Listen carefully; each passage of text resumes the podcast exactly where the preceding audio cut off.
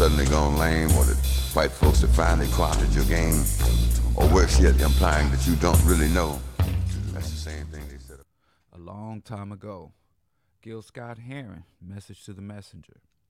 Good morning, everyone. This is the Bro Diallo broadcast coming to you live at Q4 Radio, Q4.org, and the large, wide, in charge World Wide Web. Today is damn, April 3rd in the year of your Lord, 2023. I'm coming straight out of the city of Chiraq, state of Illinois, in the United States of America, on the over ravaged, depopulating planet Earth in the misnamed Milky Way galaxy. I'm very happy to be here.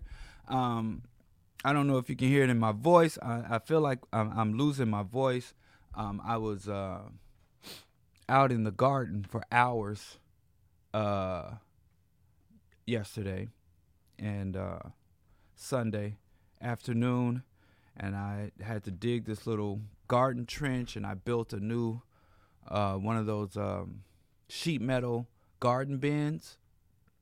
I've been seeing them around the city for years, and I normally make my garden bins out of uh, wood, reclaimed wood, and I decided to level up, and I got me one of them uh, corrugated sheet metal type bins, the coated ones. It looks really nice. It's a lot easier to work with. And when I did it, I thought to myself, damn, what have I been working with this wood and these L brackets? So hopefully this will be the last time in a long, long time that I'll have to do that because you know wood is a natural substance and it starts to warp and it starts to erode, and and you know it's it's you know I'm just glad to say I'm off the wooden uh, garden bin game and now I'm up to the to the metal raised bed gardening. So you know I'm going to be planting in that new bin some marigolds, some organic uh, cucumbers, organic tomatoes. I said I was gonna maybe plant some. Uh, my wife won't let me plant carrots this year. She said they take too much space and too much. But anyway, urban gardening, urban agriculture, grow everywhere all the time. So I don't care where you live, how congested your city is, you should be growing. It's therapeutic. And then I'm here telling y'all growing is therapeutic, but I'm a little under the weather this morning because, like I said, I was out there in the cold and I went out there and it was like in the 50s. But then, you know, the sun started to set, it got cold. I put on a jacket, but I woke up this morning like, man, but it's all good. It's all gravy. I'm going to talk for as long as I've, I have a voice. And if I don't, my voice runs out, I can sit here and just play Gil Scott Heron for the rest of the day, which is all right with me. I'd rather listen to Gil than my own voice so if my voice does go out, we just gonna roll with some uh, um, Gil Scott. Well, y'all giving me suggestions? Nasturtium to repel pests. Okay, I'm gonna write that down here at the top. Now, I don't really now with with gardening. With our old farm, we had a huge farm plot over there at uh, Hales Franciscan School. They have a huge land plot, and we took a section of it to to grow a garden, and um, we didn't have much problems with pests. And we had rabbits and we had squirrels coming through, and even some possums. But I never really fought off the animals like that because it was enough for everybody. It was enough. I mean, except one time the the the squirrels we grew corn and they just didn't leave nothing for nobody. But normally our tomatoes, even the watermelons and peaches and stuff, they come there, they take their cut. They they they tax us. But it was all part. We didn't use, have to use any chemicals or any, you know, strong pest repellents. But there was enough for everybody. But beyond that, um, we haven't had much trouble. But, you know, with this smaller bin, it's less to go around. anyway, um, again, forgive my voice. I feel like it's coming back, but then the moment I feel like it's coming back, it's going. But anyway, we started the morning with one of my favorite spoken word performances, uh, H2O Gate, all Gil Scott Heron.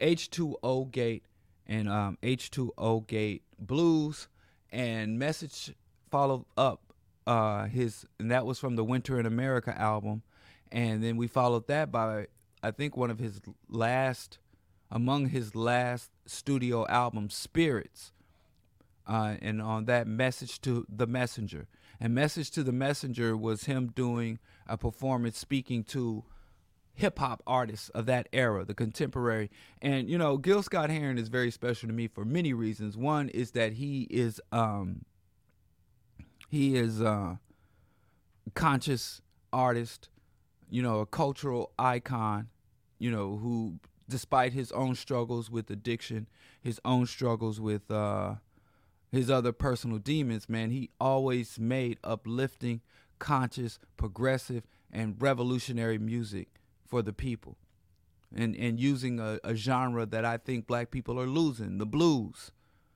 You know, one of the earliest genres of music that black people brought to the new world that the African diaspora created. And he, he stuck to his blues jazz roots and, and really but my but not only that, not the, the, the value, the cultural value of his music. My with my wife, my current wife of of, of uh, more than twenty years, our very first concert that we not our first date. I don't remember what we did on our first date. But our very first like concert that we went to was a Gil Scott Heron concert.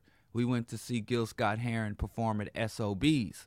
But even like a decade before I met my wife, I was a student at uh SUNY Downstate and I had a friend who was an intern at the Source she was an intern at Source magazines. And when I say the Source in 92, it was the powerhouse of hip hop. It was the most powerful media entity in hip hop culture, in the hip hop industry, was the Source magazine. Remember Biggie Smalls? Smiles every time my, my face is up in the Source. Everybody, if it wasn't in the Source, it wasn't hip hop. Everybody, every time your artist came out with a new album, First thing you would do if you from the 90s hip hop head, golden era hip hop, was run to the source and see how many mics.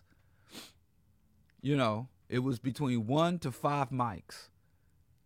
And you run to see, you know, you listen to the album maybe, but you wouldn't even look. A lot of times people wouldn't even buy an album until they got the source review. And all the rappers is like, yo, my album is five mics and five mics. And they were pretty at times they starting out the source was very fair with its rankings. They had legitimate journalists, legitimate cultural and music critics, and they would give pretty fair rankings in the early days of the source.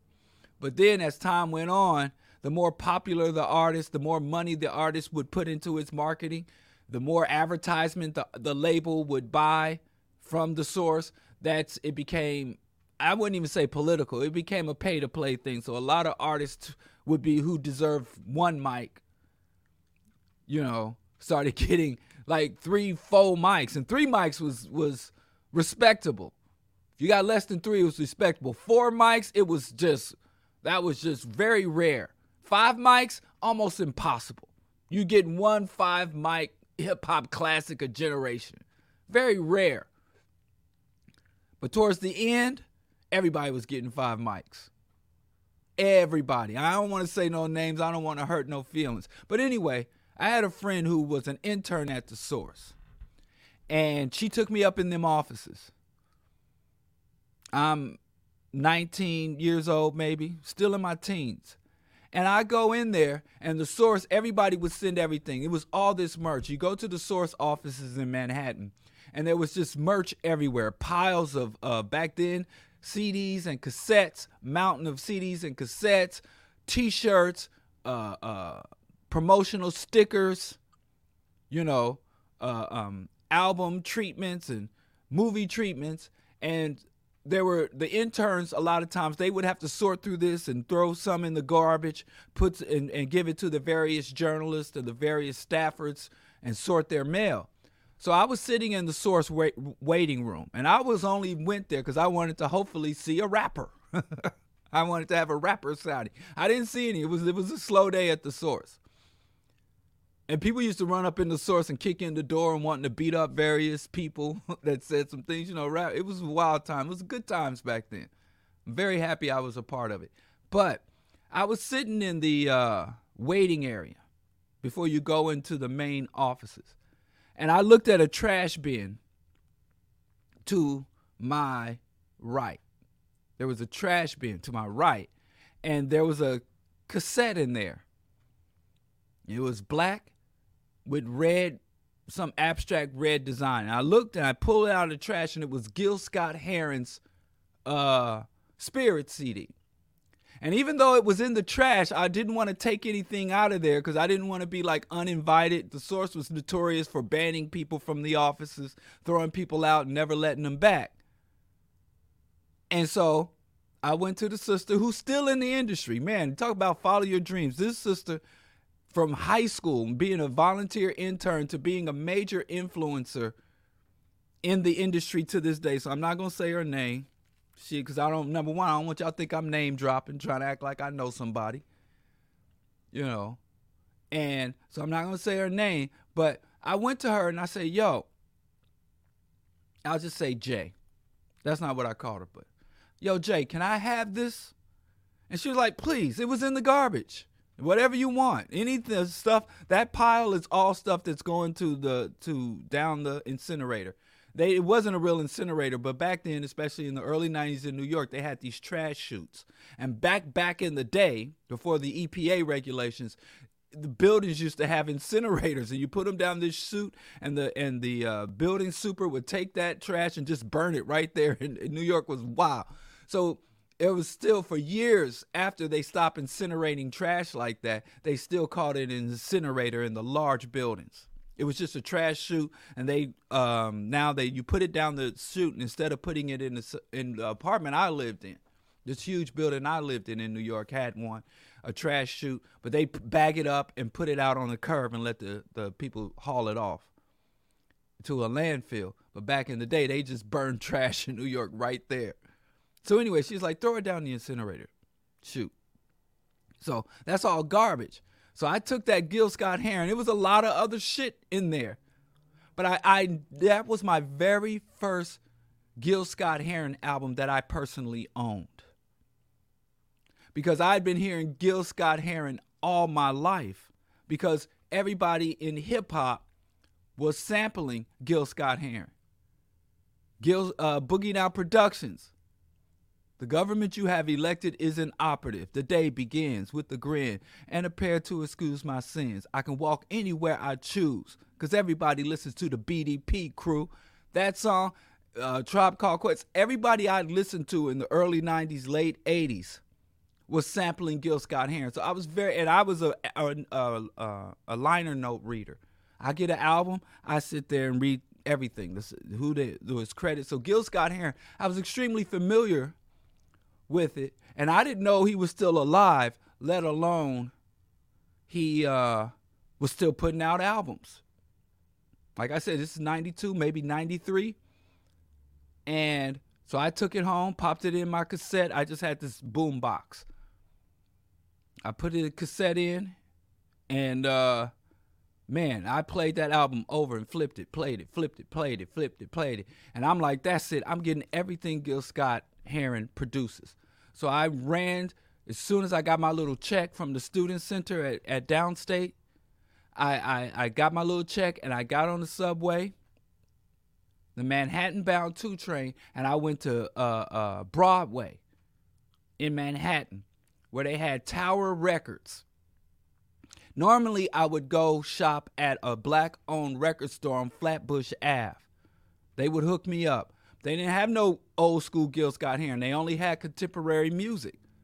So I got on the train, went to Tower Records, went up to I think second, third floor, and there were the Gil Scott Heron CDs. And they were all in Japanese writing. The the album titles, the back, all of it. It was all Japanese writing. I'm like, what is this?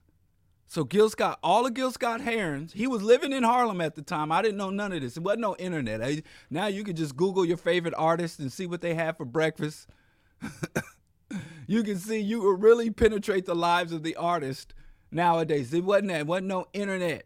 If you was lucky, if you had an email address, you was like a nerd. You was way ahead of the game.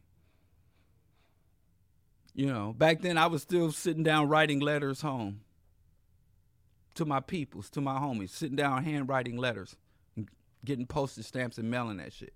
But I looked and it was all C the CDs all had Japanese writing on them. I couldn't even read it. I just knew it was Gil Scott from the picture. Not only that, the discs were like 40, 50, and 60 dollars. 40, 50, and 60 dollars. I'm like, what is this? So I asked the, the you know, the smelly, you know, village rat that worked, the kind of people that worked at Tower Records back then, like, yo, why is this CD? Average CD is maybe eight dollars, twelve dollars maxi CD. Why is this CD forty-five dollars? And they were like, well, these are Japanese imports. You know, the music you can't get it here, so we have to bring them over. So that's the markup. There's really no U.S. source for Gil Scott Heron music, and back then it was Flying Dutchman label, which was owned by some other label, and all that. So Gil Scott Heron wasn't making no money off his music. Gil Scott Heron uh, wasn't making money off his music. He wasn't getting paid, and and and his his his materials had changed hands so many times. So I'm like, God damn, I was expecting to walk up in there buy four, five CDs. I'd get like one CD every other month. And I would go there as soon as I'd save up enough money. You know, and I'd run to, to, to Tower Records and buy a cop another CD. But it took a long time. It was painful because I didn't have no money back then. I had no money. Forty dollars, man. That was that was my food budget for the whole damn month. So I would setting aside money. But anyway, I, I felt it was worth it. And every time I'd run to Tower Records and get it. now that's changed. Now there's a new American distributor. You can well later, years later, you could buy reasonably priced Gil Scott Heron. You know, this, they got sold off again. And um, then a few, uh, maybe about a year after that, um, I saw a flyer, Gil Scott Heron at SOBs. And I'm like, damn. So I went to see him, and it was everything I expected it would be. And uh, Gil Scott was a lot like uh, is now. It's like 50% music and 50% lecture, commentary. You know, it was it, it was really good. So, but it reminded me when I went to see Seun perform for the first time, Seun Kuti. It was a lot like Gil Scott Heron. Not it's a totally different music genre, totally different stage presence. You know, Gil Scott Heron kept his shirt on. you know, and Gil Scott Heron didn't have the beautiful sisters up there dancing. But other than that, but in terms of infusing and injecting social commentary and, and, and giving you, you know, in-depth lectures along in, infused with the music and the rhythms, uh, Gil Scott Heron used to do that. Anyway, um, happy birthday, Gil Scott Heron. Rest in peace. Rest in power. Um, to this day, one of my favorite recording artists. Um, and one time I, I had actually was like, I started dubbing my Gil Scott Heron material because, like I said, it was mad expensive. And I'd give it to my friends. And then I started burning CDs. I got me one of these little desktop CD burners. And one day I was uh, in a booth and I had a bunch of Gil Scott Heron CDs. And uh, Brian, I ran into Brian Jackson. Brian Jackson, which was a long time. If you know Gil Scott Heron, you know Brian Jackson. Wouldn't be no Gil Scott Heron without Brian Jackson. Those collaborations between Brian Jackson and Gil Scott Heron are timeless. But I met Brian Jackson, and I was had these CDs, and I was giving them out to people. And and and uh, some sister came over was like, "You got Gil Scott Heron and Brian Jackson CDs." I'm like, "I sure do, sis. Get you one." And uh, she was like, "Oh, I'm telling on you," and she ran across this field and got Brian Jackson, and brought him over and was like, "Look, this brother's uh, uh, uh, selling your materials," and and and um, Brian Jackson looked. He looked over the titles, and he was like, mm, "Keep doing what you're doing, brother. I actually appreciate this, getting this stuff out, you know, to to the young people and getting." So he gave me his uh, approval, And then, but I also had like John Henrik Clarke, Professor Mackey, and I had all these other lectures. It was I had mostly I would replicate and sell lectures and and and debates, you know, great African scholars. And uh, he went ahead and collected a few, and of course I'm like I can't take any money, and he took uh, uh, several lectures and, and, and a couple of documentaries I had available on African history and, and, and the movements and the struggles. So I did get to meet and speak to uh, Brian Jackson. This is all years and years ago. This is over a decade ago. You know, because my son, I remember I used to go out to these festivals and my little son be running under tables and between people's tents. And he was a he was still in diapers, where and now he's in college. So this is a minute ago. And uh, so it was a good time. I got to meet Brian Jackson, who, you know, uh, again, you can't say Gil Scott Heron and Brian Jackson. Gil Scott Heron and Brian Jackson. So, um, but I never really got a chance to interact. I, I saw him in person. But Gil Scott Heron, if you ever went to a Gil Scott Heron, he would come late and leave early. So it wasn't much opportunities for the audience to interact with him. And I didn't mind. I would sit there waiting hours for Gil Scott. He was he was doing the Lauryn Hill thing long before Lauryn Hill. But like I said, he made it worth the wait. So I never complained. I was never upset. And he'd be coming in on the train. His whole band be sitting up there, the the midnight band, and they be sitting there. And Gil Scott would get off the subway, walk up the stairs, walk in the venue like a like he's a patron, come through the main entrance, and get up, walk straight on stage, do his thing, get on them keys, spit them verses, and then, you know, go to the bar, get a couple of comp drinks, and hop out, leave the front through the front door, get on the subway. that was a wild dude. But anyway, gosh, don't get me talking about reminiscing when I reminisce over you. you know, okay, this is uh Bro Diallo show. But April 1st is Gil Scott's birthday. He was born on April Fool's Day, and Gil Scott was fond of saying, uh, "I was born on April Fool's Day, but I'm nobody's fool." So around April 1st, I always get to reminiscing about Gil Scott. Anyway, shout out to Gil Scott. Let's move on. I have to skip some stuff. God damn. Anyway, the United States is uh you know what's weird? where they were talking about now the United States is seeing that its sanctions against Russia aren't working, but sanctions have never worked. And now the United States is going to Africa and going to China saying, listen, do you want to do business with Russia or you want to do business with me? The United States is sending its diplomats and ambassadors. Do you really want him? Do you really want me? Remember that song? Him, me. Him, me. So the United States is putting on his glitter R&B suit, conking back their hair, and they're doing that routine all over the world. Him, you got to choose. Like some old sick, love sick R&B dude. And so they're going to China, and China's like, listen, you know, we selling refrigerators, we selling bags of rice. We ain't we ain't giving them superconductors. We not we not selling them weapons grade uh, materials microchips, weaponized microchips. But then the United States is finding out that they actually are. They'll like put the superconductors inside the refrigerators and then sell uh, Russia a whole uh, a freighter load of refrigerators, and they take the refrigerators into the laboratories and take them apart, take the apart, and then make guidance systems for missiles and shit. So the United States is like, we're gonna redouble our efforts to to to. And I what I hate about is how language is sanitized. You know, they're calling this sanctions, and a sanction is a is a confusing word. Cause sanction can mean you approve of something. I sanction this. You know, it's a short word for sanctuary. So it means it's a threatened penalty and it's official permission. Isn't that a weird word, sanction? I could say, listen, I sanction the Pan African Revolution. That means I fully support and give my uh, uh, full solidarity with that. it's approval, but it also means penalty. This is a stupid ass fucking barbarian language.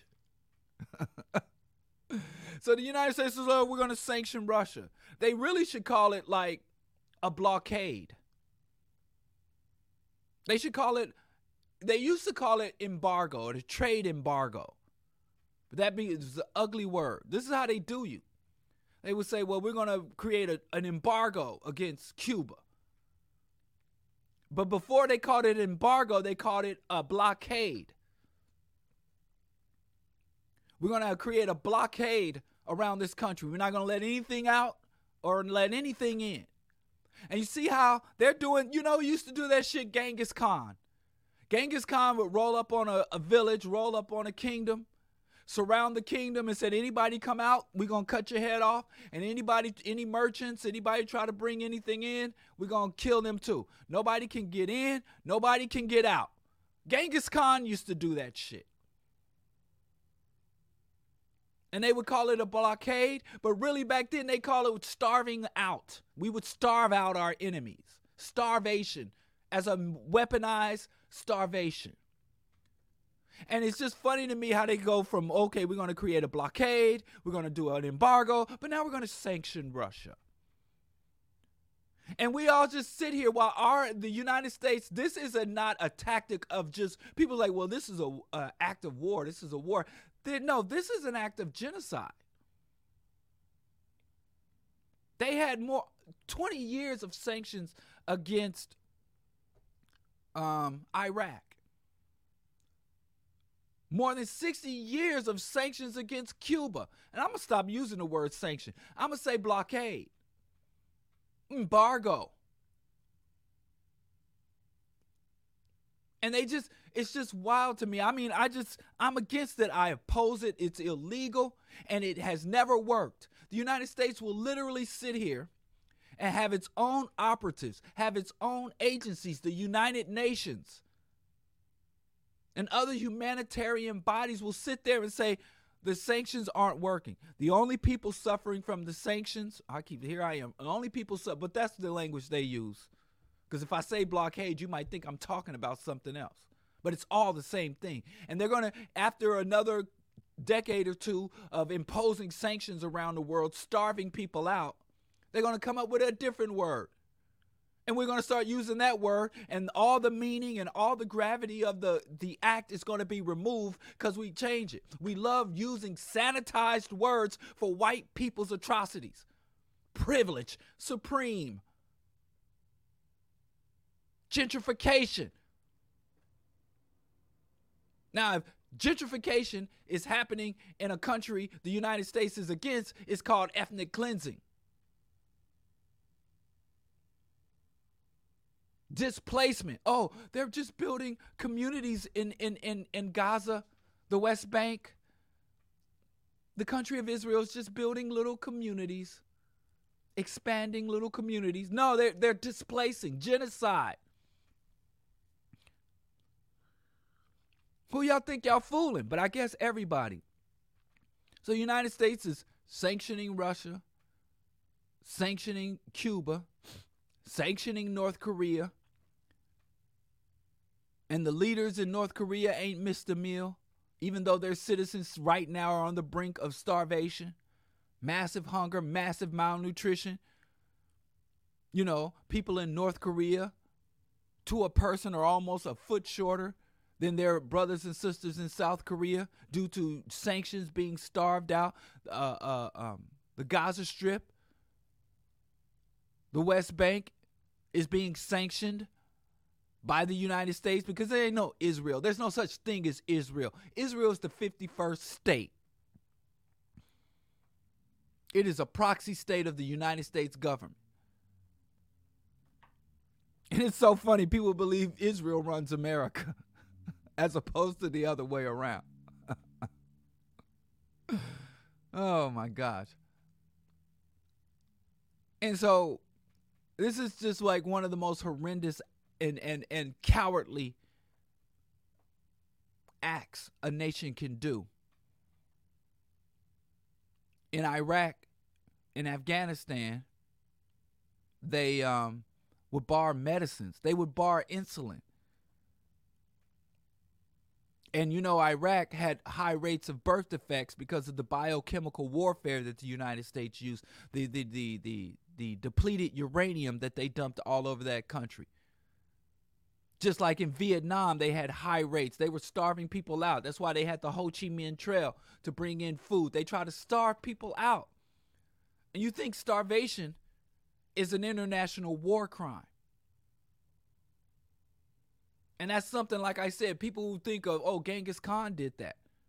Hitler did that. Hitler would blockades. He was very fond of doing blockades and starving out his enemies before attack, initiating a blitzkrieg. United States to this day is using starvation not even as a war tactic because it is proven it is proven that sanctions north korean leaders the north korean oligarchs are living fat they got sanctions against Venezuela. Why, you know, these goddamn uh, uh, imperialists love to say capitalism is the only system that works. Socialism doesn't work. Socialism is a fantasy. Socialism is utopia. But then why are you sanctioning socialist countries? Just step back and let them fail. Ain't they say, what is the best revenge is living well? Why are you harassing Cuba? Why did you invade Grenada? Why did you un- undermine the Lava Lavalas movement in Haiti? Why are you currently sanctioning uh, uh, Venezuela? If socialism doesn't work and your enemy starts down a path, if your enemy starts down a path that's going to cause them to crumble, why stop them? Why stop them? if if if, if socialism doesn't work and then your enemy says, "Well, we're going to have a socialist economy," you're like, "Oh, great." I could just step back. I could take my hands off. You're never going to make it. I could back it on up. But the problem is socialism does work. And so if they allow a country to freely engage with socialist economic development, socialist economic practice, what will happen is the neighboring countries, Jamaica will look at Cuba, Trinidad will look at Cuba, Panama will look at Cuba and be like, damn, healthcare, schools, clean environment, people free and healthy and got an abundance. The resources are justly and equitably distributed amongst the people. I want to do that. That's why the, United States can say this is our bitter, bloody enemy, and they're implementing a system that we claim will absolutely fail. So you want to save your enemy? Why are you fighting against communism and socialism if it doesn't work? If I had an enemy that was going to engage in a system that is guaranteed to fail, I'm going to get out their way if I don't help them. But the problem is they know socialism works, and they know that if socialism was freely allowed to be developed, to be implemented, to be spread, people will volunteer and sign up for socialism and reject capitalism that day. They can't afford a good example. So the United States imposes blockades, embargoes, sanctions, and sabotage. It's not even enough. Because a lot of times when the United States says, well, we're going to put up an embargo, we're going to starve you out, they were like, fine, we'll produce independently and internally. So they don't just do that. They send in the jackals, they send in the operatives. They start to pay Uncle Toms and sellouts within those spaces, the gangs, the gangs. And they will funnel money and weapons to, to, to, to right wing factions. So it's not even enough to say we're going to cut you off. We're going to cut you down. And then they turn around after all these machinations, after all this illegal imperialist sabotage and subversion, and turn around and be like, see the chaos that capitalism, uh, that socialism causes? You see, you know, it's weird. Socialism is like a bomb magnet. Every time a country goes socialist, it seems like bombs get attracted. It is a starvation tactic. The only people that suffer are the, the, the children, the poor, the working class people, The rank and file members of the society are the only people that suffer. The elites often get stronger. Because when people start starving, when people have less and less, they start looking to the higher power. And they look to the church and they look to the government. So the very government you were trying to topple with your sanction becomes more powerful and increases. And not that I'm trying to say, well, I'm mad at sanction because it's ineffective in overthrowing governments because the United States has no legal or moral or political justification for overthrowing anyone's government.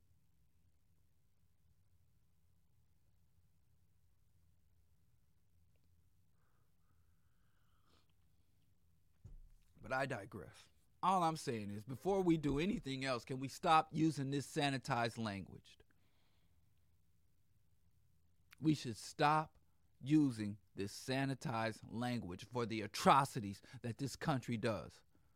And it's weird, black people, because we'll sit here and watch the United States go all over the world and commit genocide and genocidal atrocities all over the world. And we sit here cozy in the United States. And I say it every time it crosses my mind. If you see your nation, if you see your leaders, if you see the elites doing something abroad, it always comes home. That's just how atrocities and crimes work. If you're out in the world doing abuse, you will do abuse at home. Now, we grasp that when the cops, the high rate of domestic violence, cops run through the black community all day, seven days a week on the clock, beating, harassing, demeaning, and dehumanizing members of our community. And those same cops go home with their blonde hair, blue eyed white, and kick the shit out of their wives. Because the mind just can't shut off. There's, we are biological evolved beings. And it's very hard for us to be one way then another way. So if you got a job where you're abusing and, and, and degrading people in the world, you're more often than not going to do that shit at home. And it's the same way with the government. We think we're safe in this country. We got black people, whole movements, whole black movements based around not solidarity with the world, the victims of US embargoes, the US of US the victims of US blockades. I'm to stop saying sanctions. I'm to stop every time I think I stop saying white privilege, I say white pathology. I stop saying white supremacist, white supreme. I say white aggressor. I stop saying white global white supremacy. I say white hegemony, white domination. I'm to stop using sanitized language for white people's atrocities.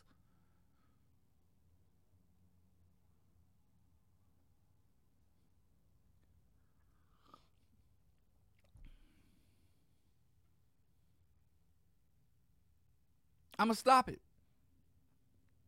So, white embargoes, white blockades, U.S. blockades, if they will do it abroad, they will do it here. And they've done it here. They might call it something different. Oh, redlining districts. They ain't redlining, it's an economic blockade. It's an economic embargo, an internal economic embargo in the against the black community, economic crimes. Saying gentrification, that's ethnic cleansing when a population is priced out, forced out, pushed out out of a particular place, that is ethnic cleansing when it happens in Bosnia. When it happens in Brooklyn, oh, it's gentrification, which is a good word. Gentry means to improve, to make it better, to make it beautiful. And I've been to Brooklyn. I'm going to Brooklyn this week. It's not better. I was in Brooklyn in the 80s and 90s Nostrand Ave, Utica Ave, Church Ave. When black people, I was in Harlem, and the African diaspora, the immigrants and the black Americans, we was there making communities, and it was beautiful. That shit is cold and stark and sanitized now. It ain't gentrified, it's stripped, it's hollowed out. Cookie cutter IKEA shit all over the New York City. And literally, you go to New York City in 1992, you could literally travel the entire black world walk in one block. You start one end of Flatbush, you you got uh, the the African, you got hip hop, you got jazz, you got the blues. You go a little further, you got Caribbean sounds of Haiti. By the time you hit Prospect Park, you in the Caribbean, Central America, Afro-Cuban, Afro-Panamanian. You go a little further, you you you across the African continent, Kenyans, Cameroon. You could go to New York City and get the full black experience. Everything from from from from shake down the walls, Black Baptist Church, Holy Ghost Church, to Vodun rituals, Akan, Yoruba, these magnificent ancestral and Orisha shrines. I'm telling you, you could be everywhere from grimy buck buck. Throw your guns in the air, backpack headphones to the some of the most sophisticated, highly educated, starch collar uh, academic Negroes. You could literally in the same day go from a cipher, a hip hop battle, to go to a high level scholarly African lecture. Dr. Ben, Professor Mackey, John Henrik Clarke. I've done that in the same day. I would spend the afternoon. You could go listen to to to a comedy performance by uh Dick Gregory at the Billie Holiday Theater. And then later that night, go to an album release party by some local up and coming talent that's gonna take over the world. That was the New York City that we lost in gentrification. It ain't just oh white people move here and now there's a bunch of uh uh um, bodegas and or, or have to throw the cats out. That's genocide. They destroyed a vibrant cultural ecosystem that is lost. You, uh, you, we don't even know what we lost because we take it for granted. A fish don't know the pond is being drained until it's the water level is so low that they can't swim no more. I remember the first time I was like a fifth grader when I visited New York, and I'm like, I gotta live here. I gotta move here. And within eight weeks of graduating high school, I had packed up everything, kissed my grandma on the forehead, and I was out. And I even saw back then what they were doing in New York City when when when when when the black mayor Dinkins got kicked out of all they about to do the same shit here. Vallas is going to be a repeat. If you want to see if uh, Paul Vallas get elected as mayor of Chicago, go back to the 90s when Giuliani uh, uh, got elected on the heels of Dinkins. And these punk ass black Democrats, these punk ass black mayors that are afraid to be progressive, these fence riding coon ass black public officials that won't go full progressive. They try to ride the fence and appease these racists, which is just what Obama did. Obama paved the way for the fascist Trump. Dinkins paved the way because he's soft pedaled progressive. He paved the way for the fascist Giuliani and old Lori Lightfoot on our neck. Roll out the red carpet for Paul Vallas. Y'all bet not let that cracker get in there. In fact, today I'm voting early because I got too much to do. I'm going as soon as I get home. I got to meet with my wife at noon. I got a date. This hot chick. I got a lunch date with this hot chick. Let me stop playing. I got to meet with my wife at noon. we going to get some lunch. Then we going to pick up my son, my 18 year old son, go and grab him by the ear and drag him. We all going to the polls to vote for Brandon Johnson.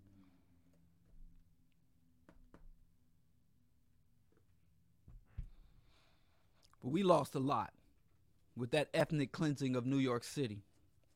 We lost uh, one of the greatest cultural incubators African people had ever created outside the continent of our mother continent.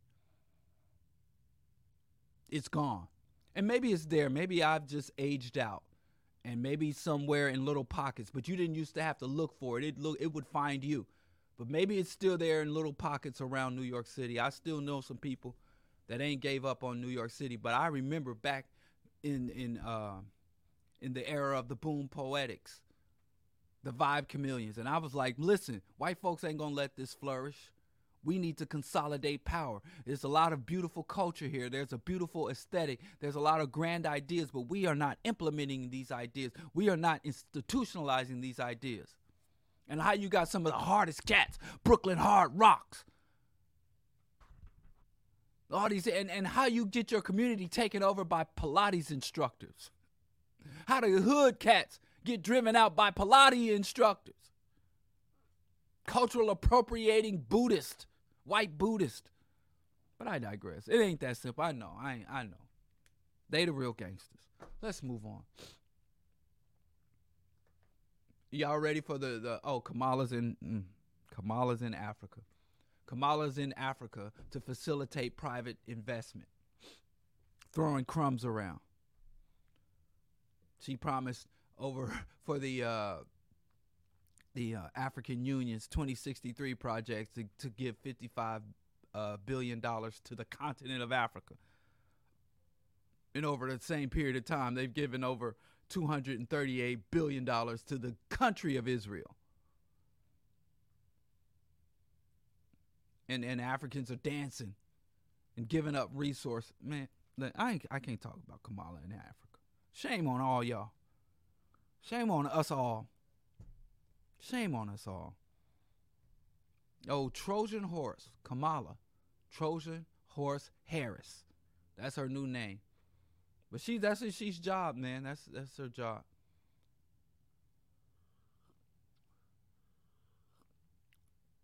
Talking about New York was the epicenter. Yes, I know New York was the Empire State. I know Wall Street. I'm talking about the black community, and there was a black community in Chicago, in New York City. White folks did what they did. You know, they do that everywhere. The whole planet is an epicenter of white ra- racial capitalism. You can't tell me that culture wasn't there. You can't tell me the the the the, the they birthed hip hop. You can't talk about the the reggae, the dance hall of the 90s, the sound system, sound clash all up in Queens. Please don't deny it. Of course, white folks do what they do, and we do what we do. Like uh like our ancestors, what do you say? Making something out of nothing. Africa is inside me. What happened to Arrested Development? I loved Arrested Development, even when they was getting Grammys and selling out. I loved them. And then I turn around and speech from Arrested Development is on here, you know, trying to sell the community Jesus. Y'all didn't heard about that, right? He's gone full Jesus. The guy who wrote Fishing for Religion. The guy who said the government's happy with most Baptist churches because they don't do a damn thing to try to nurture. Brothers and sisters want a revolution. Baptist teaching dying is the only solution. How the man who wrote Fishing for a Religion is now a full fledged evangelical Christian? Where where you get that from? just breaks my heart. What is happening here?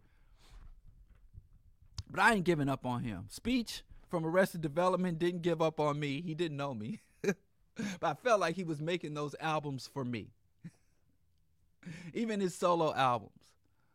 I felt like he was making those albums for me. So Speech didn't give up on me. I ain't gonna give up on Speech. So every time I get to, to, to call out his his lunacy, I try. I send speech messages. like I'm a stand writing him letters. Maybe you make a song about trying to tell him get off the swine, get off the Jesus speech.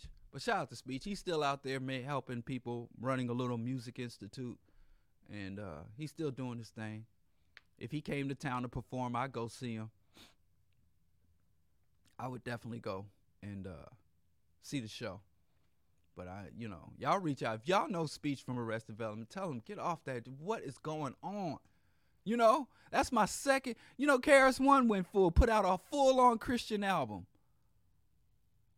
KRS One put out a full spiritual minded. And you know how I do. KRS One drop an album, I'm grabbing it. I don't care. Boogie Down Productions, KRS One. He go from BDP to Q. He go solo. He put it out. I buy it. I don't care. I don't. No questions asked. But a few years ago, he dropped that spiritually minded album. I didn't ask no questions. I went to the record store and it was in the gospel section. And I'm like, man, they changing my store around. I go grab the spiritual minded CD. And it was a full on Christian album. And then he had an album. I went back and listened to his other albums. This shit blew my mind. Because I'm like, damn, uh KRS One put out a Christian album. But then I figured out he had been putting out Christian albums for years. Cause he had an album called The Sneak Attack. He had an album called Sneak Attack. And I'm like, oh shit. So I went back and would listen to his old albums after hearing Spiritual Minded, and I'm like, God damn, he been putting out Christian albums for years. And here I am, looking mighty, like Chuck D said, you looking mighty stupid while you're shaking your ass. I was looking mighty stupid while I was shaking my ass. And I had to demote KRS1. People talking about Bambaataa. This is before Bambaataa. Chris KRS One broke my heart long. He took that y'all just figured out KRS One was on some bullshit when it came to Bambaataa. No, no, no. He was I figured out he was on some bullshit a full decade or more before that. Y'all late. I'm not the one who's late. Don't be coming to tell. I was already, I wasn't surprised by Bambaataa because I had already back in 2000, 2001. I'm like, man, I didn't lost another dude. I really I need one of them songs. What's that song, my homies? I need to start drinking malt liquor. I'm gonna start drinking malt liquor for the specific purpose of pulling out, not for my dead homies, but for my brain dead homies. I'm gonna start pulling a little. I don't drink beer. I drink red wine a couple of times a week. I'm gonna have to tell my wife. She gonna get mad at me. I'm like, when you open the bottle, hand it to me so I can pull out a little for my brain dead homies. KRS One, Got to pour out a little for my brain dead homie. Speech. Pour out a little for my brain dead homies. That's I just have to. We need to start that. Forget pouring out liquor for your homies. Pour out liquors for your brain dead homies that didn't just went off the plantation. Breaking my heart. This letting me down. But I got I still got there's a lot of artists that have not let me down. That's still on a square now I find out Dead Prez is working with Kill, Cuddly Mike. He's no longer Killer Mike, y'all. It's Cuddly Mike. You can't be Killer Mike sitting on stage with white capitalists, old white men, sitting between, sandwiched between two old white men like an overcooked thick burger on white bread. Killer Mike sitting between two old white men, skinning his teeth. You ain't no killer. You Cuddly Mike. And I used to like Cuddly Mike too. That song Reagan, I bump Reagan to this day. You know, I got my house cleaning music. I got my house cleaning music. And I, I and Cuddly Mike was was in rotation. But I can't mess with Cuddly Mike no more. You're not killer. You pro capitalist doing NRA commercials. White folks ain't scared of you. Ain't nobody scared of you. So cuddly Mike, I just I can't let me get off this this music. It's just heartbreak after heartbreak. Heartbreak after heartbreak. Pain on top of pain in the membrane. This is the Bro Diallo show. I have skipped over everything. I was supposed to talk about the indictment. I I wanted to talk about the the the the, the trans hysteria. They got a transgender uh, mass shooter in Tennessee. This dude who was transgender went in, he went in and shot this school up. And now all of a sudden, now all of a sudden, the right wing, the Republicans, Fox News, they want to disarm transgender people. Transgenders are shooting us up. Now, since the recording of mass shooting, the era, this is the mass shooting era. There have been over 2,000, more than two. I stopped counting at 2,000. Who wants to count above a 1,000? I'm not no nerd, but there have been over 2,000 mass shootings carried out by six cisgendered heterosexual men. And in that same span of time where there have been 2,000, I didn't know it was this many. There'd be mass shooting that just don't even come up on the radar anymore. It's background noise. There have been over 2,000 mass shooters I think it was closer to like 23, 2,500 mass. I'm gonna just stop at 2,000 mass shootings by cisgendered heterosexual men. In that same time frame, there have been three out of 2003 mass shootings carried out by people who identify as transgender or gender nonconforming, gender queer individuals. Three out of 2,000.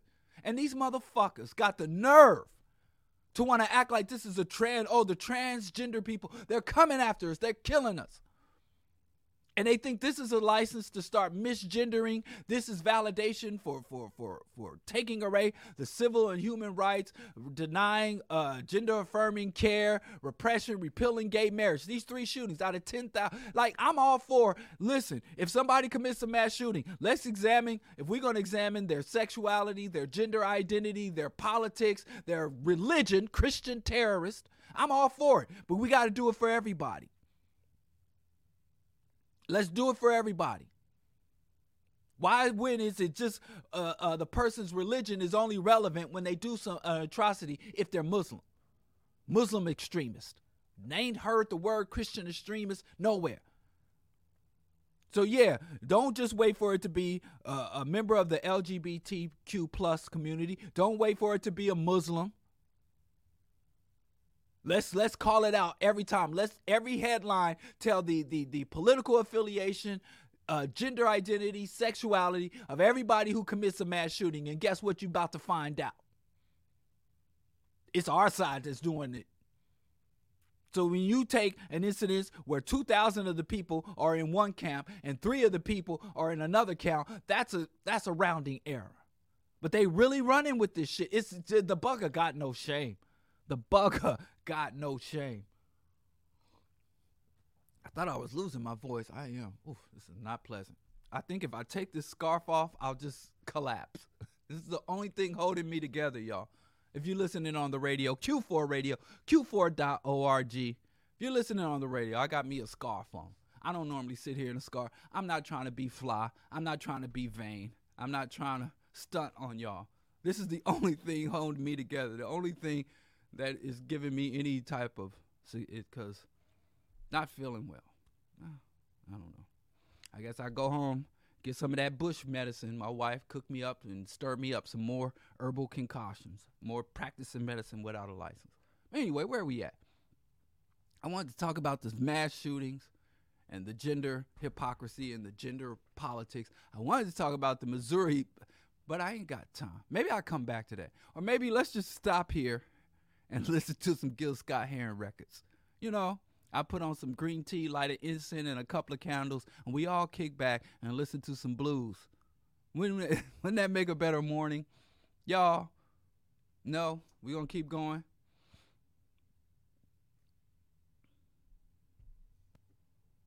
Let's keep going. I'm depressing myself. I got a depressing topic today. You know, there's massive die offs in the ocean again, algae blooms all over the world. Fish, dead fish are uh, popping up. But we got to get to the topic because it's at the top of the hour. So, a lot of stuff I wanted to cover. Oh, I got to say this. and then we get to the topic. Erykah Badu is taking credit for Stay Woke. Erykah Badu. Y'all know who Erykah Badu is? Good friend of uh, R. Kelly. R. Kelly's best friend. Uh, she uh, she um taking credit. She's sitting on MSNBC talking about yes, I started woke. I had an album that said "Stay Woke," but I I was gonna go off, but people was on that shit. Everybody was on it. I don't even have to say nothing. But I mean, again, if so, if if a black person is hustling white people, you're supposed to let them do it. So if if R. Kelly, I mean R. Kelly, R. Kelly's good friend, if Erykah Badu can go to white folks and convince white liberals that she started woke, that she is the founder of woke, let her do it. Now, if you see me scamming white folks, don't say nothing. I'm trying to get my personal reparations.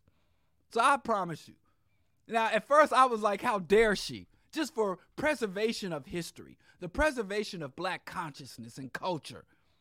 for the culture. I'm like, we can't let Erykah Badu run out here and tell anybody. But then when I looked on Twitter, when I looked at people, everybody, all these black people, even young black people, they were like, oh no, Erykah Badu, woke been around long before you, and everybody was giving their examples that predate Erykah Badu. You didn't found woke, you ain't the embodiment of woke, and really you are a mockery of the very concept of wokeness. Cause she went on MS. Now let her go talk. Now I just know she can't come to the hood. She can't come to the community with that. But if she want to go to MSNBC and she can invent, convince these white liberals, these neoliberals, these white folks that she's miss woke and she started woke and she can get something off of white folks for that, I guess we can leave her alone. As long as the hood, as long as the community got the record straight. But it was really obscene because she sat there, and so the white man that was interviewing her on MSNBC was like, You are the founder of woke. What does it mean? And she said, Woke means being at one with nature. She said the most asinine, but again, she lying to white folks. Am I supposed to fight for white folks?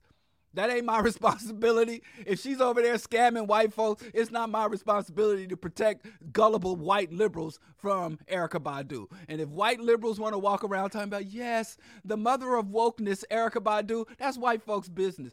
All I know is the hood understands. The hood sees the scam and the hood ain't falling for it. The hood called her out. So I'm good. If the hood's good, I'm good. We hood good. So I ain't even gonna say nothing else about it. It was a funny, but that was a good one. I need to go tell white folks something. Go pick, make up some grand lie. I am the father of Pan Africanism and go on Democracy Now. Yes, I am the founder and the godfather of Pan Africanism. What does Pan Africanism mean? Oh, it means eat vegan. Give me some money, Amy Goodman. Give me some money, white folks. yeah. Okay. But I guess, congratulations, black communities. We got something right. Anyway, let's talk about the topic of the day. It's called Confronting Misogynoir. And the reason I wanted to talk about confronting misogynoir because I have so many shows talking about black men and and and and uh, black men struggles, black men and and this and that. But you know, I I personally, I personally, in my personal relationships, talking to people face to face, have been bombarded by misogynoir. Now, um, misogynoir. Now, I'm speaking as a person who held to and had to work over years to dissuade myself, to purge sexist positions and attitudes from my own point of view. I know sexism was real because I was a dyed in the wool, old school sexist. Now you know, of course, it ain't my fault. I'm a man. It ain't nothing my fault. Oh, it ain't my fault. Did I do that? It wasn't my fault. But I was a full-on sexist. Now I was never misogynoir because you know I was raised by my mama, my grandma, my aunties, my big sister. But when I started to be exposed to misogynoir very early on, very early on and I would see it, it would blow my mind. But hypocritically, I'd just be like, man, we just got to be sexist, not just massage. So anyway, it's a very real thing. But I've been running into it. Like I have this one dude. He called me gynocentric. I have this one dude who's revolutionary pan Africanist, scholar secular, and he sends me these any type of demeaning or negative headline that he finds against black women he sends he he he DMs me. You know, mother abuses child, mother kills child, woman shoots boyfriend on Instagram live. Any type of story that depicts a black woman engaged in some type of criminal or corrupt action, he sends it to me. And I asked him, Why are you sending me this? Now, he doesn't answer directly. Maybe I should have him on the show. I think he will come on because he believes that I'm gynocentric. And by gynocentric, he believes that my I don't have adequate hostility, an adequate negative attitude about black women, that I refuse to acknowledge how bad black women are and the threat that black women pose to me as a black man, to black men in general, and to the black community as a whole that I don't acknowledge the ongoing harm that black women do and the threat that they pose to us. And because I won't acknowledge that, he wants to send me these articles. I uh, I should get my phone and pull them up. Like, and I asked him, "Why are you sending me this?" What do you want me to do? This is tragic. It's sad. What do you want me to do? What is you what is this communicating?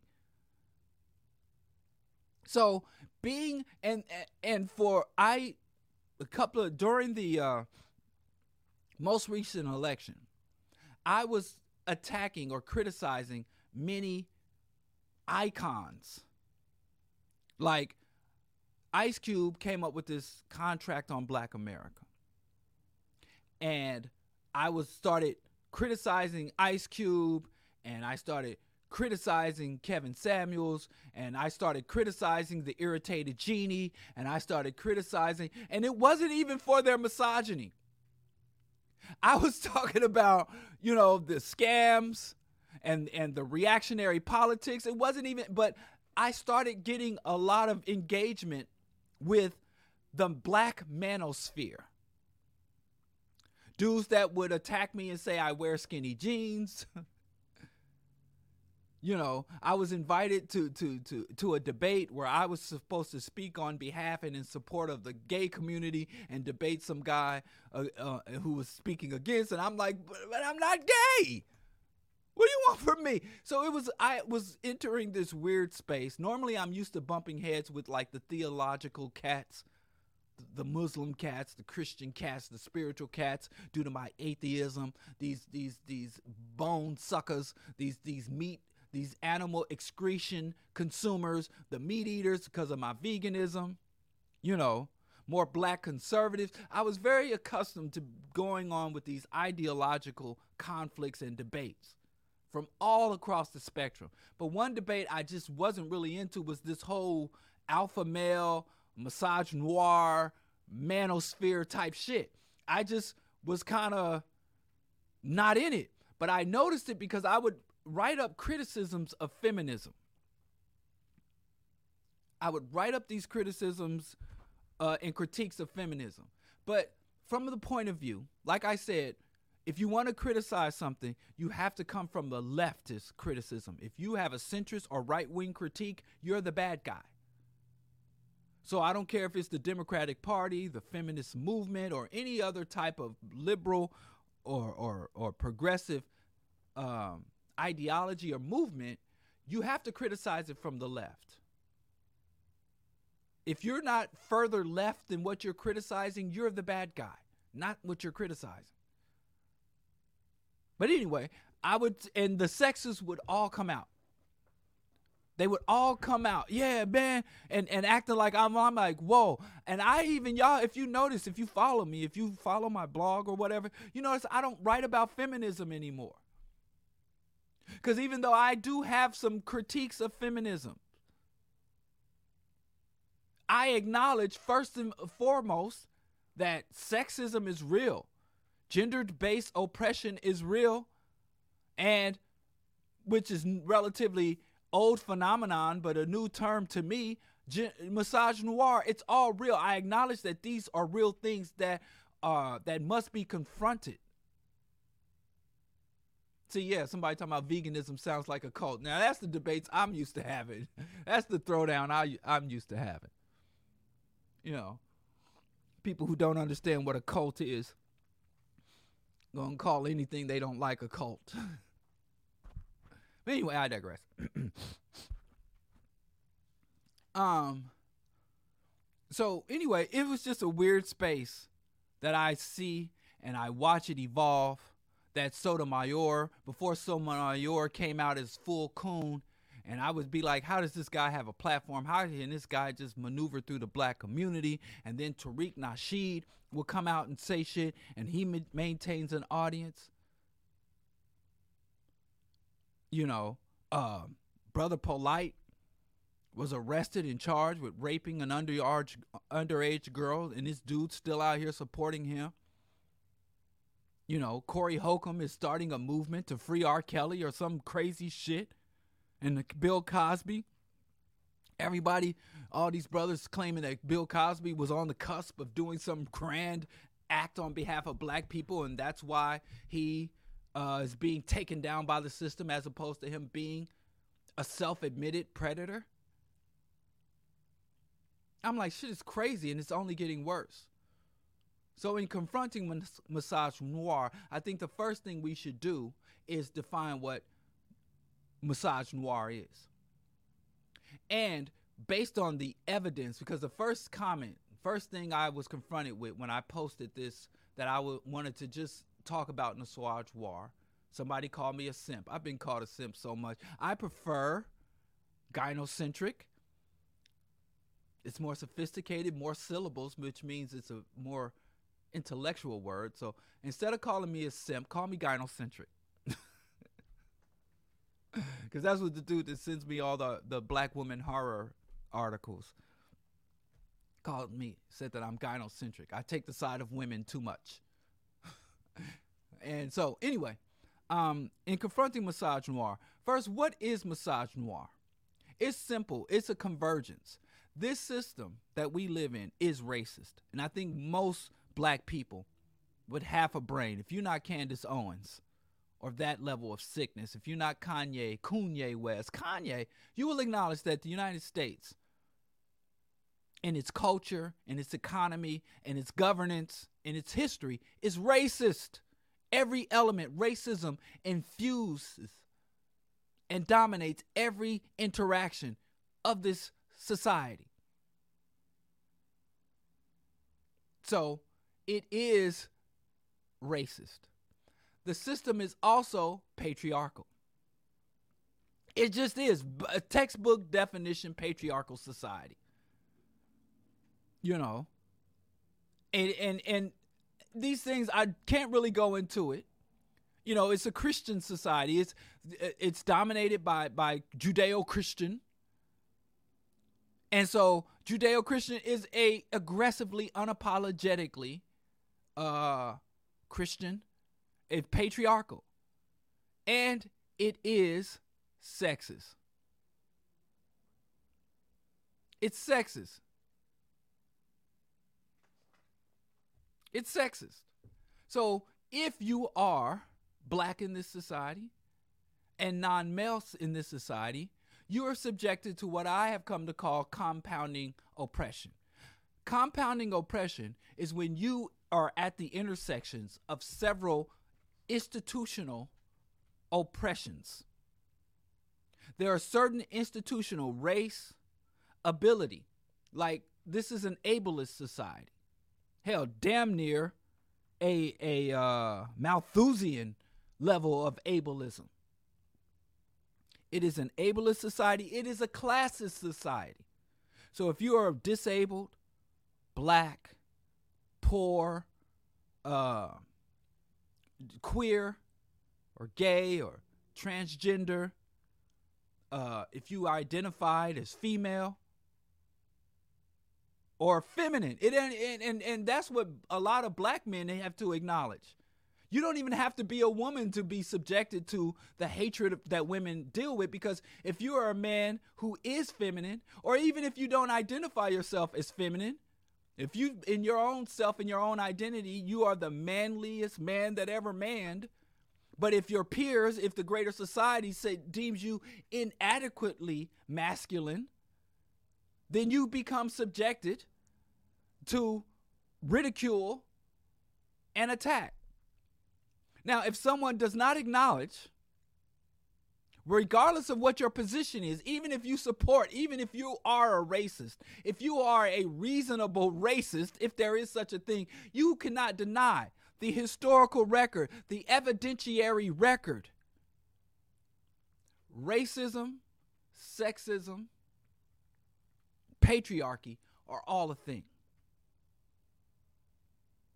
They're all a thing. They all exist. They are all entrenched in the academic, the political, economic, cultural, in terms of the music, the arts, the architecture, public policies, the healthcare system, medical research, scientific research. And I'm not just talking about we need more scientists because more women scientists will not change this because the institutional practice, the American Medical Association. So, misogynoir is the inevitable, I think, and natural byproduct.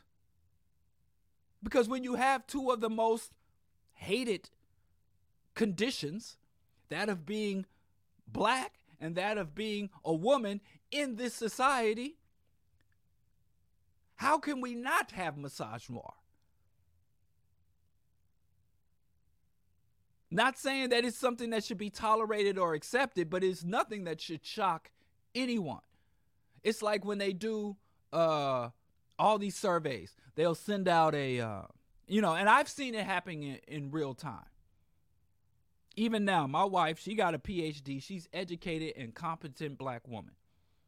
And when there's certain things, she she'll say to me sometimes, Diallo, you go in there and talk to that contractor. You go talk to that mechanic. You go and talk to this person because when a man shows up, they they they do shit differently. They talk differently. And because she is educated and very intelligent, she understands, you know, when someone is speaking down to her and she points it out to me and I look at it and you know maybe my sus- response should be ah rah my man defend you but a lot of times I'm just like wow look at this shit happening in real time before my eyes. It's more of amazement like god shit is real in the field you know? My protective instincts don't even kick in. It's just like man it's just what it is. And she was like you know she gets very mad and not just from racism, which we both have to deal with, but she a lot of times, like I said, she'll just like send in a man, send in a, a, man to go and deal with this, to talk to this person, because that way at least you won't be getting talked down to or running around or explaining things to you like you're not a competent, capable, intelligent person. I had an aunt who was uh, very successful and I'm not talking about successful in this era. I mean back in the 50s, 60s, and 70s. It's actually not my aunt, it's my great aunt, my great grandparents' youngest daughter. And she had a company, and it was uh, basically um, a uh, conglomerate of, of black women. Um, she used to produce this magazine called Black Women in Money Management and then um, she had a newsletter called Black Women and Money Management. And I think it was like the company that owns like several magazines that runs Newsweek and stuff. They came to her and said, "We want to give you a full cover to cover glossy full color magazine. We want to make a magazine out of this little popular newsletter." And this is back when a newsletter came in the mail, not online. And she was like, "Great. You know, I can put out black women and money management and and uh, full glossy cover, and this is gonna be great. This is long before old magazines, and you know there weren't really any black woman published publication. You had Ebony and Jet, but that was pr- pretty much it. And they told her you have to take black women off. Just put women in money management. And so she's like, scrap the deal. And they were like, whoa, whoa, whoa. She's like, I'm not even going to negotiate with you. But even this woman, this self identified feminist, when she started getting into certain ventures, they literally went out and hired a white front man. When behind the scenes, it was black and Asian women putting up the money, it was black and Asian women strategizing for, for the for the company's uh, development. Whenever the the company had to go out and, and engage with the state or the, the, the government in order for licensings and approval and contract. Whenever the company had to go and negotiate with, with contractors and developers and, and bankers for loans, they literally put a white man on the payroll to just go into these places with a suit on and read the script. It's literally in Asia, they call it the white monkey, where you put a white person up front and not just for other white people, but black people Asian people, Native people, when they see a white man in a suit with cufflinks, they're like, oh, the authority is here, the legitimacy is here.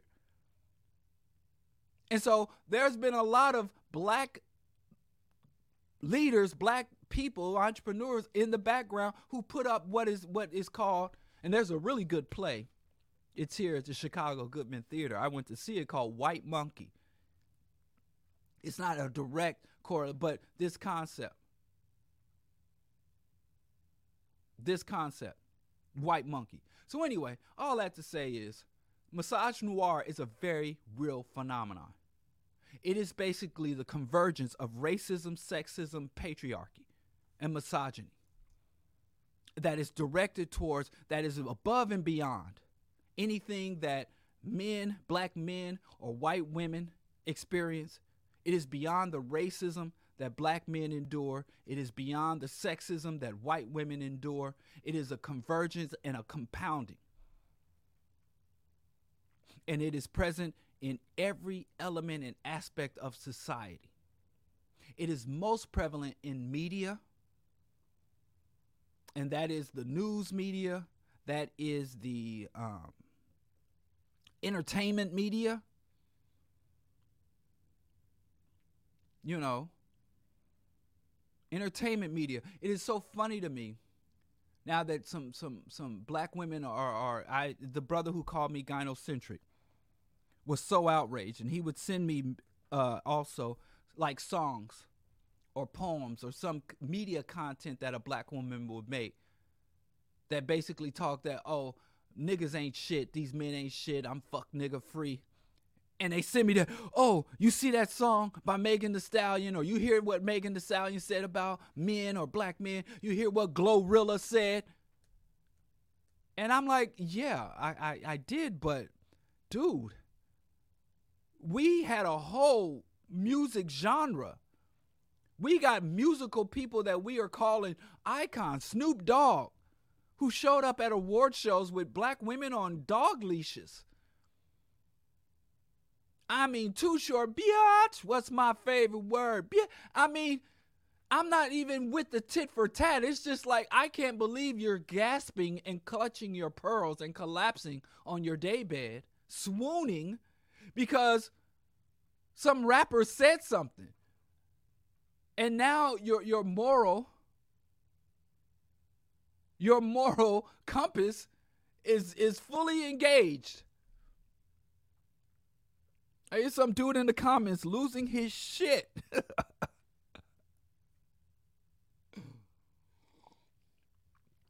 Man, it's a dude in the comments losing his shit that I would even acknowledge that misogynoir is a thing, let alone try to discuss it or confront it.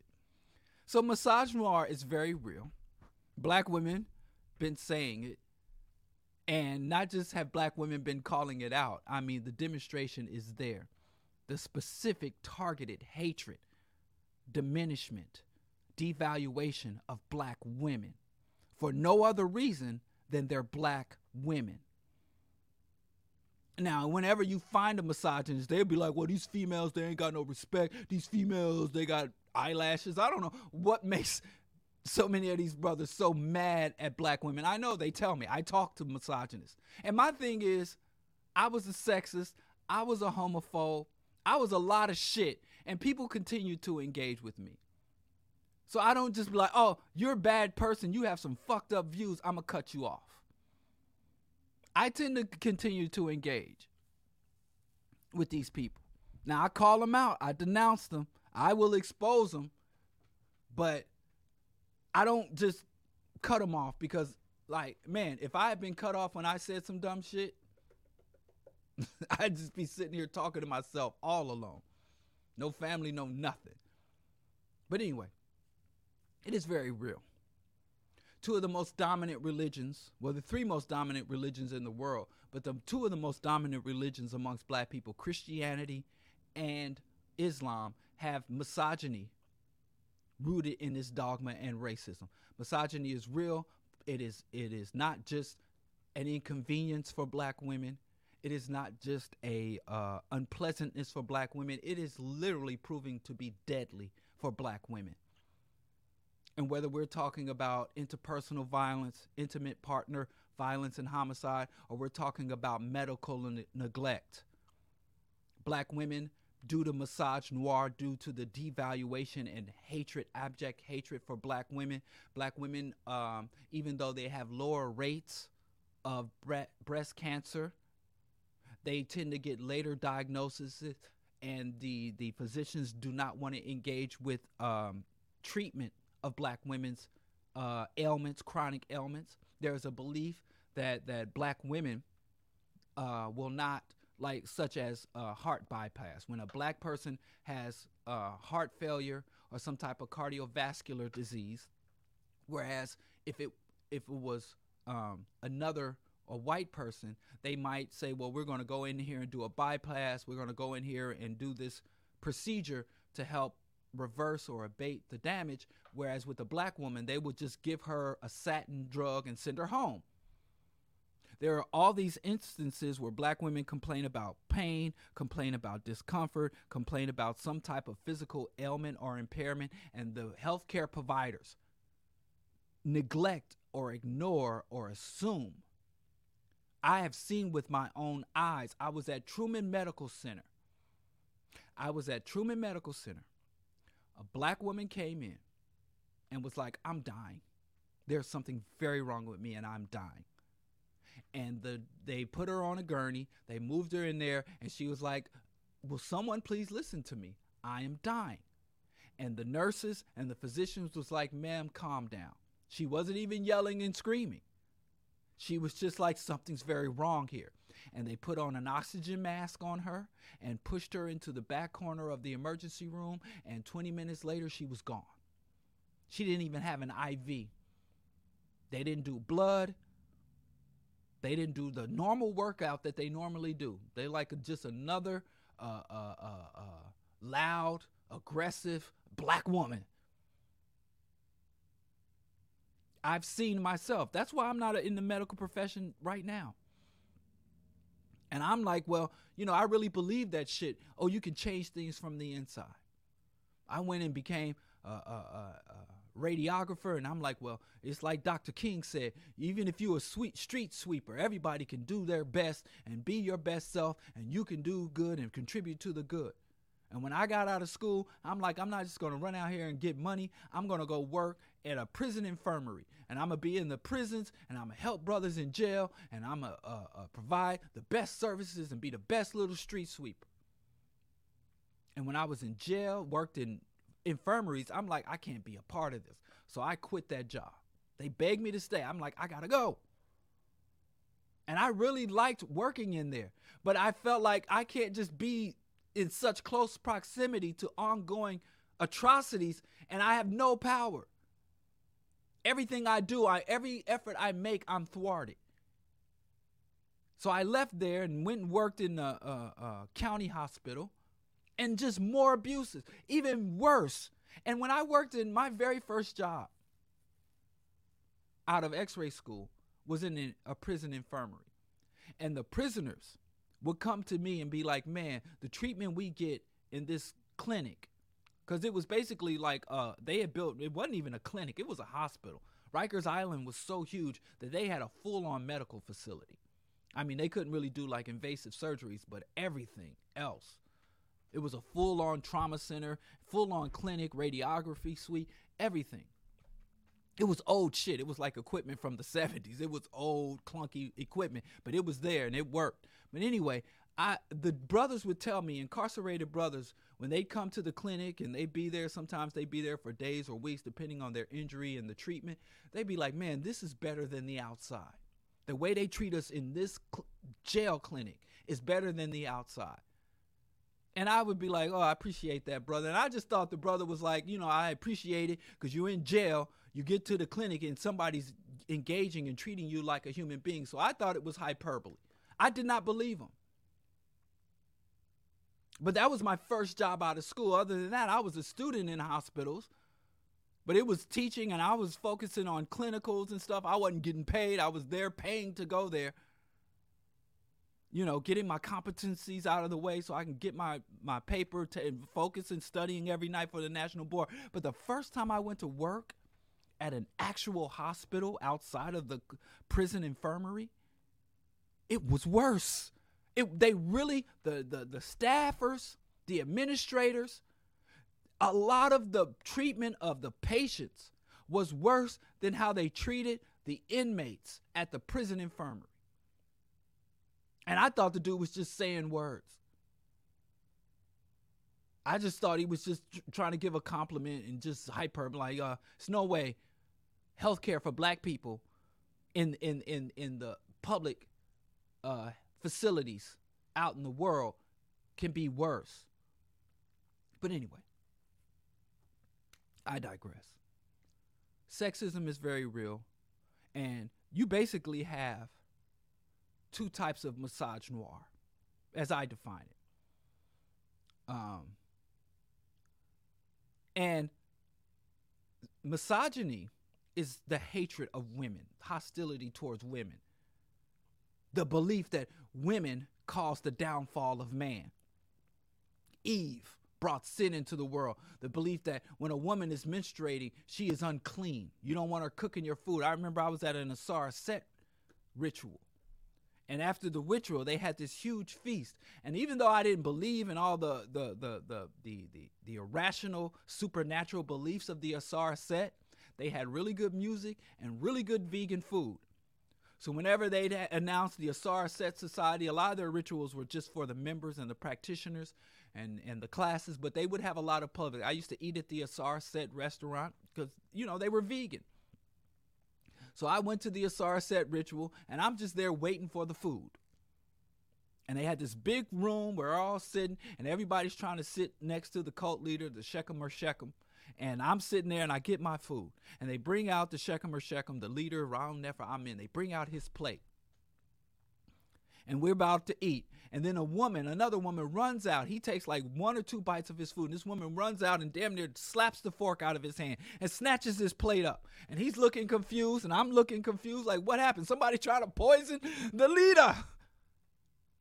And so I didn't know what happened. They took his plate back, and he looked furious. And this is guy, if you've ever been around the Ausar Auset, the Shechem Shechem is a very, he, he exudes a calm presence just a mellow dude. You know, as far as cult leaders go, if I had to be a cult member, I'd probably join that one. Right? But I found out later from a member, this guy who was a member, he changed his name and everything. He used to go to their retreats and he was a full fledged Set Society member. What he told me, I'm like, what happened? Did somebody try to poison uh, Shechem? And he was like, no. One of his wives, I think he had seven at that time. One of his wives was menstruating. And she was preparing food in the communal kitchen. And she didn't know that she was menstruating. I guess she had went to the bathroom or something and then her cycle had started and so she runs out in the panics like, "Oh Lord, I prepared the Shechem's food and I'm menstruating." And so then one of the senior wives was the one that ran out there and smacked the thing out of it and was like, "Oh Lord, and so, even in this Afrocentric black cult that believes in God and goddesses is still caught up on the uncleanliness. Judeo Christian Islamic bullshit about women and the menstrual cycles and the eternal curse. And that shit is found everywhere. It influences people to this day. But I say from misogynoir, which is very real and it is killing black women, it is maiming black women, it is harming black children, and it's harming the black community. You have what I call external misogynoir, that are people outside of our communities white people, Asian people, Arab people, non black, non white people, I mean, non black, non African people who hate black women. And many of them, Andrew Tate, many of these external anti black womenists have a whole following of black people who follow and sanction and support their bullshit. But much most of that, most of the misogynists who hate black women, they don't tend they tend to hate black people in general. There are a few who are just pure misogynists, M noirs. Let's call them M noirs as opposed to misogynists. But most of them, because they are also racist against black people in general, and their their views and their hostile views are uh, saturated. You don't notice it, but there are a few people who've become worldwide celebrities, disrespecting black women. It's particular. What's that guy, Howard Stern? And that other dead motherfucker that came out and was like, oh, calling those black basketball players nappy headed hoes. And people got outraged when that white man was called nappy headed hoes. But I'm like, goddamn, he must be a ghostwriter for a lot of these rappers because the disparaging remarks he made are akin to the disparaging remarks I hear in hip hop all the time. But even more so is you have internalized or internal misogynoir. That means the hatred of black women em- emanating from black people. And it's black men and black women. Shahrazad Ali. Hatred of black women for no other reason than them being black women is happens comes from other black women as well. Sh- uh, Shahrazad Ali has toured the world promoting the fact, and I've read the book twice The Black Man's Guide to Understanding the Black Woman. Back in the 90s, she was everywhere. She was on Donahue. She was touring the world. She was in every magazine. And men would show up and literally carry her on their shoulders. I literally, well, not, not literally, but men, I, you would go to a Shahrazad Ali lecture and men would literally be there giving her standing ovation before she even spoke when she walked out on the stage and read the book black women are dirty unclean they are unworthy the book and it's not academic it's not sourced it's just her spewing some of the most hostile uh, uh, but she literally became a, a a a star in the black community and she even started make trending on the mainstream. But then she got in trouble. Men loved her. Men made this woman. Men made Shahrazad Ali. But then Shahrazad Ali wrote a book about down low men, about heterosexual masculine men who are in marriages or intimate relationships with women, but they're on the down low. And that's when men turned on her she turned her critical eyes and her her gossipy scholarship against black men.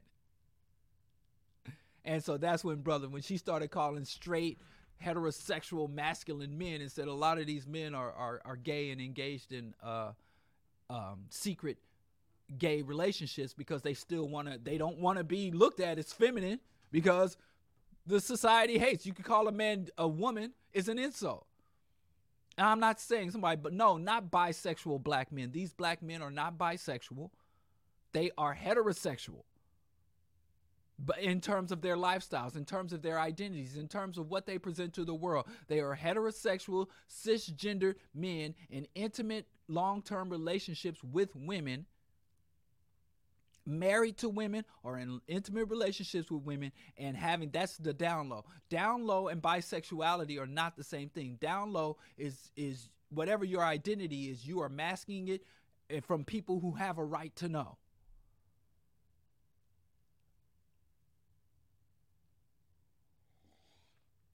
And when she was talking and, and spilling the sisters' dirt and spilling tea, as we would say on black women, and when she was disparaging black women and just saying some of the most absurdist and hostile things possible to black women, she was everywhere, touring the world, book signings.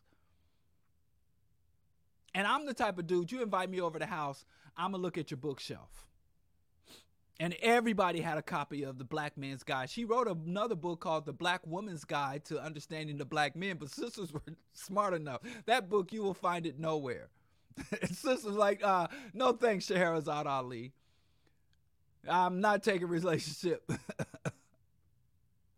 Yeah these are old events. Yeah I'm talking about yeah this has been around for a while. Yes I am talking about back in the day but that download book is relatively new. Right? So but there is this myth in terms of internalized. I'm just wanted to say there are black women, the outliers, And a lot of black men, if a black woman comes out, the pick me phenomenon is like, yeah, black women ain't shit. Black women ain't worthy. Black women are the worst. Black women bringing us down. The blah blah blah. When when that happens, these women become instant celebrities. No different than when you got a black conservative, right? You got a black conservative, the Candace Owens, Kanye type, that come out and say some shit that validates and confirms racist, and white folks will be like, see? But we all do it, don't we? We always try to find somebody from our opposing group, a group we oppose that agrees with us, and use them to highlight the fact that we're, you know, oh, see, this is a black woman who said what I said, and a racist will try to find a black person. This is a black person who agrees. Thomas Sowell. I always have white boys quoting Thomas Sowell with me. And I'm like, why are you quoting anybody to me? I don't debate with racists. I don't engage with racists. Racists coming to me in my in, online in my comment section quoting Kanye and shit. I just block them. telling you, racist. I just block. I don't. I don't even respond. But I see who they listening to. I see who they like. They used to quote Cosby till he got exposed. So black men, there is a very strong feeling in the black community that the rise of black women, that black women are raising up economically. Again, this guy who called me gynocentric loves sending me articles about grants for black women in business and and and and scholarships specifically targeting black women anything that targets to benefit black women. To black many members of the black community this is not a neutral act. They think anything that is deemed beneficial to black women is a diminishment or denial to black men. So they're like they have all these scholarships for for black women. Now my son is thinking that he wants to teach. He wants to be an educator like his mama he want to be like his mama and be an educator. So now there is a special uh, um, support scholarship and a special track for black male teachers because there is a great deficit of black male educators. So first he he first he wanted everything he does is his mama because his mom's a psychologist too. So first he wanted to go into psychology and he took a few psychology classes his freshman year and was like, mm, the brain is whack. First, he at first he wanted to be a veterinarian, and that guy before he even started college, you know, that's the child fireman, a rocket man, astronaut, vet. He wanted to work with animals and specifically small animals. you know, and so anyway, as he was like, you know what, I think I want to teach. You know, as being a student myself and my own school experiences from my experiences with homeschooling and attending public school, and you know, I see a lot of problems, and I want to. That's where I want to work. I want to be a teacher, and maybe even someday a professor. And so, um, as he went into that, he uh, he um, started getting all these like, oh, a black man who's interested in being a teacher because ain't no money there. That's why you know white boys used to dominate teaching, and they were like no money there. Now they all in the tech sector and finance. But anyway, so he started getting all these scholarships and all these type of people and all these organizations are sending him letters a black man who's interested in teaching we need more black men in education and I've never encountered anybody that, well, all oh, this is for the black man, giving this to the black man, blah, blah, blah, blah. But I have seen on several occasions, I got the receipts, that dudes are like, I had some guy, this other guy, that was in my box that was just sending me all these links saying black women are getting all this stuff. Black women get all these set asides. Black women from the system. And they don't even get mad at the people who give the grants, who fund the grants, who who, who write the grants, who who implement the policy. They get mad at the recipients, as if black women went in there into a boardroom or into some senate state or, or federal senate and kicked in the door and was like give me all these benefits and don't give nothing to the brothers And I'm like, even if you mad about all these set asides for black women in business, black women entrepreneurs, black women uh, uh, scholarships and grants, even if you mad about it, the sisters ain't the ones writing it, funding it, and controlling it. So if you don't even want black women to have what they get mad at black women. I'm not speaking from speculation. There is a strong current that progress for black women means deficits and losses for black men. There are black men and women who feel that way, who articulate this.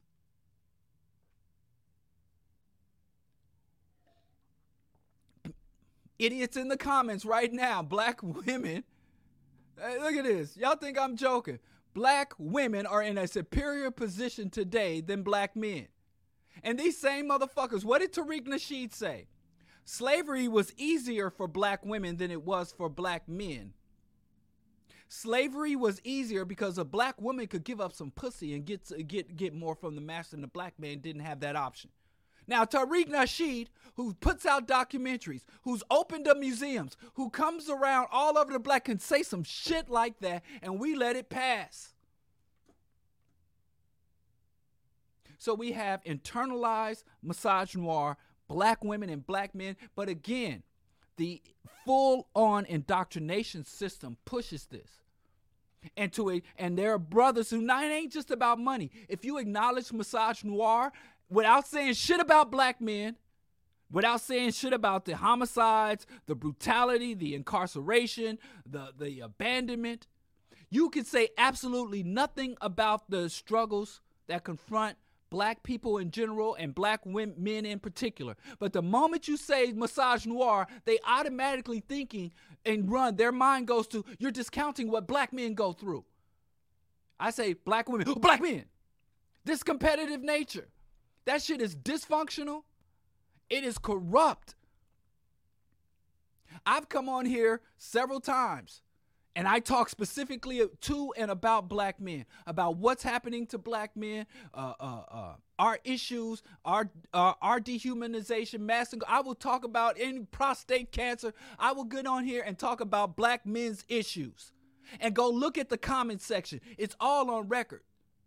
And you don't find sisters in there. Well, black women this, black women that, black women this, black women. But I say black women misogyny uh, sexism. Whoa, whoa, whoa, whoa. Brothers lose their shit. I mean, it's no different on, I've done this for several years. I'm done doing it. It's old now. But on Father's, on, on, on uh, Mother's Day, on Mother's Day, I will make a post saying Happy Mother's Day to single fathers. I want to send out my love and support to all the black fathers who have been abandoned by egg donors. All these egg donors. Happy Mother's Day to singles fathers and and and and middle finger to all these egg donor women who didn't step up and take care of their responsibility. Happy Father's Happy Mother's Day to single black fathers. I post that on social media, Twitter. I got tens of thousands of followers. And 100% of the time, the sisters either ignore it or they think it's funny. 100% of the time. I've never had a black woman come on and say, This is our day, outraged, and one, not once. But then coming Mother's Day, I do the same thing. Happy uh, Father's Day, Happy Father's Day, because Mother's Day come first. Happy Father's Day to all the single mothers. Brothers lose their, this is our day. Shit is weird. Sexism is real, misogynoir is real, and things are getting worse for women. Even though y'all looking at billboards and all this, things are getting worse. Like I said, it's just not people having negative attitudes. It's not just people uh, uh, uh, preferring to date white women. I prefer. I like. I don't like black girls. Not willing to date black women, as if that's a deficit. You know, Ashada, I commend you. If you don't like black women and you refuse to date black women, I believe that you are providing a vital, a vital service to the community. If you don't have love and appreciation and attraction to black women, by all means. I don't get I don't understand this whole phenomenon of getting mad at black men who date outside the race. Go with God. I don't understand that. That's a good thing. Because I sure don't want no black woman that has any type of hostility or negativity or dislike or or or or, or re- revulsion for black men. What the fuck? I want her to be dating me or any other black man for. Let the black people who want black people have black people, and the rest of y'all go y'all way. And we should be opening the doors for them and allowing them to go freely and unobstructed. Go. But things are getting worse. As I said, it's not just about feelings and attitudes. Black women are being harmed and even losing their lives. A lot of this is, and, and I'm running out of time. I did want to talk about some, uh, I, will have to come back. I think I'll talk about this on uh, Wednesday. We're going to pick this up Wednesday because I want to talk about maladaptations and some proposed solutions about it. But I mean, this whole time, I'm just trying to argue that this is a real phenomenon that harms everybody who can identi- be identified as black African people. Misogynoir is not limited to harming black women. It harms our community collectively and it even harms men in several ways. So, oh, that's right. But I got to wrap this up, y'all. Um, we will pick it up again Wednesday night on the Rational Radical Show. We will um, do a part two of confronting misogynoir. Um, our host, guest host, will be Skip Coon, who is another gynocentric simp. I mean, so if you want to listen to the, a couple of gynocentric simps on that show, please uh, join us. And I know I don't think misogyny, sexism is an issue for black women that black women should be talked about. I think black men, we need to start talking about this. And dealing with the issues that confront black women specifically does not diminish or harm or detract from the issues that uh, confront black men, dealing with issues that confront black youth. There are issues specific to black youth. There are issues that are specific to our black elders. There are issues that are specific to our black LGBTQ plus community. There are issues that are specific to black disabled people. And acknowledging some of these particular targeted communities will only strengthen strengthen our larger struggle for justice. You cannot have a liberation or justice struggle that tells any member of the community you have to be quiet about the issues that target you specifically and sacrifice yourself for the greater good. That is not a good thing. That is not positive and it doesn't work. The only viable struggles are ones that allow a space for everyone every revolutionary, successful revolutionary movement had women's associations, youth factions, elders' councils that acknowledge the diversity within the struggle strengthens the struggle. The fact that there are a myriad of conflicting and converging issues within a larger black liberation struggle. Black liberation and black revolution is a womanist movement. Women's liberation is must be a cornerstone of African liberation. If it ain't no women's liberation, there will be no black liberation. But we didn't even get into uh, abortion and where that's going. And, and, and, and but anyway, my time is up. Uh, we're gonna head out with uh, um, "Ladies Song" by Gil Scott Heron. If you if you haven't heard this song, go look up "Ladies Song." It's like Gil Scott saying, if you got nothing good to say, just let her go on her way. Um, and I will see you guys Wednesday night, Rational Radical Show, uh, with with of course yours truly, Bro Diallo, and and my guest host, uh, uh, Skip Coon. So, anyway, peace, and I appreciate y'all. And again, like I said, this is uh, Ladies Song by it's supposed to be, yes, Ladies Song by uh, Gil Scott Heron, who was a true womanist. And I also want to talk about f- feminism my criticisms of feminism and my opposition to to the, the, the drive for equality, gender equality.